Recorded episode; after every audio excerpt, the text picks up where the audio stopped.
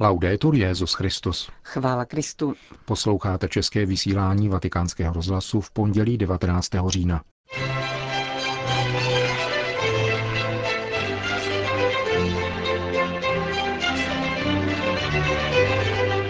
O choulostivém vztahu k majetku kázal dnes papež František v domě svaté Marty. Synodu o rodině komentuje královéhradecký biskup Jan Vokál. Benedikt XVI. poskytl rozhovor německému deníku Bild. Od mikrofonu přejí příjemný poslech Milan Glázer a Johana Bronková. Zprávy vatikánského rozhlasu. Ježíš neodsuzuje majetek, nýbrž lpění na majetku, které rozděluje rodiny a rozpoutává války. Řekl papež František v homílii při raním v kapli domu svaté Marty. Lepění na majetku je idolatrie, připomíná papež evangelním poukazem na to, že nelze sloužit dvěma pánům. Buď se slouží Bohu nebo majetku. Ježíš není proti majetku jako takovému, ale varuje před vkládáním vlastní jistoty do peněz. To může z náboženství udělat pojišťovací společnost. Dnešní evangelium však také mluví o dvou bratřích, kteří se přou o dědictví. Pomysleme na rodiny, které se přou kvůli dědictví, nezdraví se a nenávidí se. Toto je jeden z takových případů, kdy nejdůležitější v rodině není láska dětí, sourozenců a rodičů, nýbrž peníze. To je ničivé. Také války, které dnes vidíme. Ano, je tam nějaký ideál, ale za ním jsou peníze. Peníze obchodníků se zbraněmi, peníze těch, kteří na válce vydělávají. Myslím, že všichni známe alespoň jednu rodinu, která je takto rozdělena. A Ježíš říká jasně, dejte si pozor a chraňte se před každou chamtivostí. Je nebezpečná. Chamtivost nám nabízí jistotu, která není pravá a umožňuje ti, aby se smodlil, chodil do kostela, avšak se spoutaným srdcem. A končí to špatně. Ježíš dále vypravuje podobenství o jednom bohatém člověku, skvělém podnikateli, který měl bohatou úrodu na poli, pokračoval papež. A místo, aby si řekl, rozdělím se se svými dělníky a zaměstnanci, aby také oni měli trochu více pro svoje rodiny, uvažoval takto. Co mám udělat? Vždyť už nemám kam svou úrodu uložit. Tohle udělám, strhnu své stodoly a vystavím větší. Stále víc. Žízeň lpění na majetku nikdy nekončí. Máš-li srdce připoutané k bohatství, když jej máš, chceš stále víc. To je bůžek člověka, který lpí na penězích. Cesta spásy, pokračoval papež, vede přes blahoslavenství. A prvním blahoslavenstvím je chudoba v duchu, tedy nelpění na bohatství. Pokud máme bohatství, má sloužit druhým, být sdíleno a pomáhat lidem. A znamením, že jsme neupadli do oné idolatrie, je almužna, kterou dáváme těm, kdo jsou v nouzi, a to nikoli z nadbytku, ale s řeknutím se něčeho, čeho si cením nebo co snad potřebuji. Toto je dobré znamení. To znamená, že láska k Bohu je větší než lpění na bohatství. Můžeme si tedy položit tři otázky. První otázka dávám, druhá kolik a třetí jak dávám. Jako Ježíš, tedy spolu s laskavým pohlazením, anebo jako někdo, kdo platí daně. Jak dávám? Někdo řekne, otče, co tím míníte? Když pomáháš člověku, díváš se mu do očí, dotkneš se jeho ruky. Je to Kristovo tělo, tvůj bratr, tvá sestra. A ty jsi v té chvíli jako otec, který neponechává bez pokrmu nebeské ptactvo. S jakou láskou dává otec. Prosme pána o milost, abychom byli svobodní od této idolatrie lpění na penězích, o milost hledět na něho, tolik bohatého láskou, velkodušností a milosedenstvím. O milost pomáhat druhým dáváním almužny, ale tak, jak to dělá on. Někdo může namítnout, ale on se ničeho nezřekl. Ježíš Kristus, třeba že roven Bohu ponížil se, sám sebe se zřekl a zmařil se. On se také zapřel. Končil papež František ranní kázání v domě svaté Marty.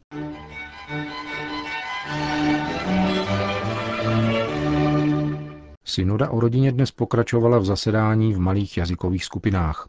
Takzvaný Circoli Minores zabývali třetí částí pracovního dokumentu Instrumentum Laboris, která se věnuje poslání rodiny v naší době. Zítra odpoledne budou jednotlivé skupiny prezentovat v aule své relace. Je samozřejmé, že v různých oblastech světa se sociálně antropologická situace lidí poněkud liší.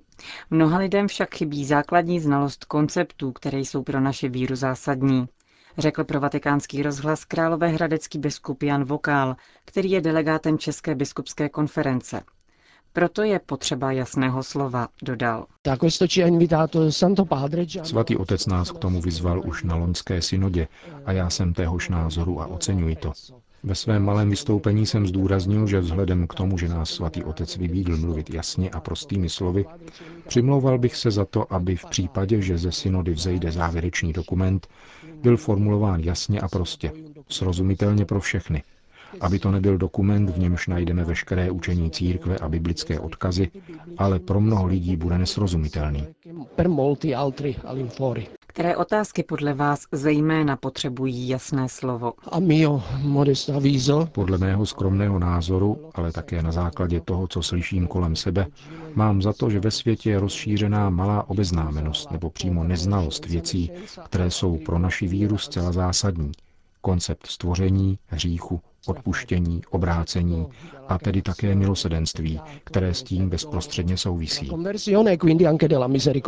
Celá řada synodálních otců je toho názoru, že by se do závěrečného dokumentu mělo schrnout učení církve o manželství a rodině. Někteří by dokonce byli pro vypracování jakéhosi katechismu na toto téma. Myslíte, že by něco takového bylo užitečné? Ehm, Já bych tomu byl nakloněn. Ve svém příspěvku jsem se snažil na tuto skutečnost upozornit. Myslím, že pokud po dvou synodách na téma rodiny nezhrneme učení církve o rodině do hlavních bodů s biblickými odkazy, hrozí, že bude odsunuto na stranu, téměř jako zapomenuto, ačkoliv bylo vždy součástí magistéria. Říká delegát Českého episkopátu na synodě královéhradecký biskup Jan Vokál. Církev má hlásat milosedenství, nesmí však přitom rezignovat na pravdu a požadavky křesťanského života. Připomíná v kontextu současné synodální debaty papežský penitenciář kardinál Mauro Piacenza. Právě on se každý den zabývá rozlišováním spravedlnosti a hledáním milosedenství v duchovních záležitostech, když papežovým jménem udělil rozhřešení ve věcech vyhrazených svatému stolci. Ve svém komentáři k probíhající synodě kardinál Piačenca varuje před umělou kontrapozicí milosrdenství a spravedlnosti. V Bohu totiž obojí tvoří jeden celek. To pouze my, vzhledem k naší nedokonalosti, prosazujeme buď jedno nebo druhé, podle toho, co nám v té chvíli právě vyhovuje. To ovšem není poctivé. Dnes, když chce být někdo jako pastýř populární, mluví jen o tom, že Bůh je milosrdný, všechno odpouští, podotýká kardinál Piačenca. Podle papežského penitenciáře však nesmíme zapomínat, že následování Krista se vždycky nerozlučně pojí s určitou nesnadností a s askezí. E Někdy se my pastýři necháme chytit do pasti a začínáme mluvit o tom, že nějaký morální zákon je příliš náročný. V té chvíli abstrahujeme od boží milosti a tajemství kříže, od nesnadnosti. Potom ale už nemáme pro lidi žádnou pomoc. Nemáme pro ně žádnou odpověď. Je to chyba, která se dnes děje poměrně často. Když my, pastýři, říkáme, že nějaký morální zákon, který se týká rodiny a manželství, je příliš náročný. Pokud popíráme například možnost zachovávat čistotu, a jsou přece určité situace, v nichž je zdrženlivost jedinou cestou, a my tvrdíme, že je to příliš těžké. Samozřejmě těžké to je, ale co pak na tomto světě nejsou těžkosti? A co tajemství kříže? Co pak náš pán nevzal tuto tíži na sebe, aby nás vykoupil? Tato tíže a askeze je součástí křesťanského života. Nemůžeme ji jen tak vymazat a na lidi se jen usmívat, ke všemu přistupovat pozitivně a mluvit pouze o tom, co je pěkné. Je tady také tíže. Věc je ovšem v tom, že i ona je pozitivní a krásná, protože patří k následování Krista. Říká apoštolský penitenciář kardinál Mauro Piacenza. Doufejme, že výsledky práce ve skupinách budou vedeny v tom duchu, že univerzálnost katolického učení zůstane zachována a zároveň se dostane pastorační pozornosti mnoha rodinám, které ji očekávají. Říká etiopský kardinál Berane Jezus Surafiel, arcibiskup Addis Abeby. Žijeme v době ideologických krizí pohledu na člověka, jako je například gender. Ale to, co nás naučil pán, se nezmění. Nejsme tady proto, abychom měnili učení církve, dodává. Manželství je mezi ženou a mužem a život musíme respektovat vždy a všude od početí po přirozenou smrt. Toto je učení církve. Jsou tady ale nové problémy, které si zaslouží pastorační vedení. Jak mluvit s rozvedenými, po druhé či po třetí se zdanými. Snažíme se najít pastorační přístup, který by byl ličtější a také křesťanštější. Na úrovni magisteria bude všechno univerzální a stejné, ale v pastoračním přístupu svatý otec například už rozhodl, že procesy nulity se budou řešit v místních církvích. Nemusí všechno projít přes Řím a není nutné očekávat odpověď z Říma. V tomto smyslu se tedy byrokratická cesta může zkrátit. Učení tedy zůstává stejné pro všechny, ale pastorační přístupy mohou být různé. Říká etiopský kardinál. Vatikán. Dědictví, které nám zanechal kardinál Martín, je cený dar. Jeho život, dílo a slova vlévali mnoha lidem naději při jejich hledání a podporovali je na jejich pouti. Tyto věty zahajují předmluvu, kterou papež František napsal k soubornému vydání díla kardinála Karla Marie Martiniho. Opera Omnia, někdejšího milánského arcibiskupa, vycházejí v tomto týdnu péčí italského nakladatelství Bompiani. Kardinál Martini upínal zrak za dané hranice a tím podněcoval misijní vycházení církve, které je opakem sebeuzavřenosti, píše papež.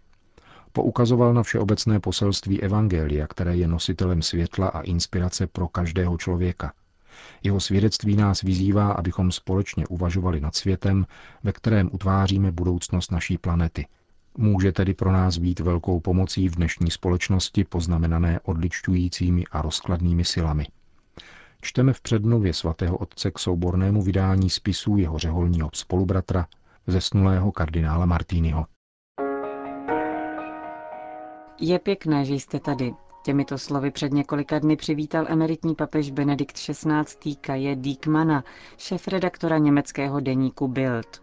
Noviny, kterých se pouze na německém území denně prodá na 2 miliony výtisků, den po nástupu Josefa Ratzingera na Petrův stolec vyšly dnes již legendární obálkou pod titulem Wir sind Papst. My jsme papež. Největší německý deník se tehdy hlásil ke svému rodákovi, papeži německé národnosti, který byl zvolen po více než 500 leté přestávce. Právě tuto titulní stranu, umělecky zvětšněnou v březovém dřevě, nyní dostal emeritní papež darem. Bylo to dojemné, pocítil jsem tenkrát spojení se svými krajany, vyjádřil se Benedikt XVI. Vyzařuje dobrou náladu, živě reaguje, není na něm patrná ani známka předchozího vyčerpání, Popisuje šéf-redaktor Bildu muže v jednoduché bílé sutaně a hnědými sandály na nohou, opírajícího se o chodítko pro seniory. Benedikt XVI. nyní nosí kříž, který jako úřadující papež předával biskupům, aby se tak s nimi cítil ve spojení. Emeritní papež přibližuje klidný průběh svého dne, který přerušují pouze občasné návštěvy. Každý večer telefonuje svému bratru Georgovi, aby si vzájemně promluvili o každodenních událostech. Hovor s německým novinářem se však stočil také na jiná, méně osobní témata. Benedikt XVI. vypráví o svých posledních papežských cestách do Izraele, Jordánska a Libanonu a také o mnoha setkáních s mladými lidmi v těchto oblastech otřásaných válkou. Jeho myšlenky se znepokojením sledují také množství dnešních válek a stěhování národů, které Evropu staví před nedozírné problémy. Benedikt XVI. se podle svých vlastních slov modlí za lidi, kterých se toto utrpení dotýká. Každý večer se pomocí elektrovozíku spolu se svým osobním sekretářem přemístí před Lurdskou jeskyni ve vatikánských zahradách. Před tamním oltářem již stojí připraveno chodítko a začíná pravidelná 20-minutová procházka s modlitbou růžence.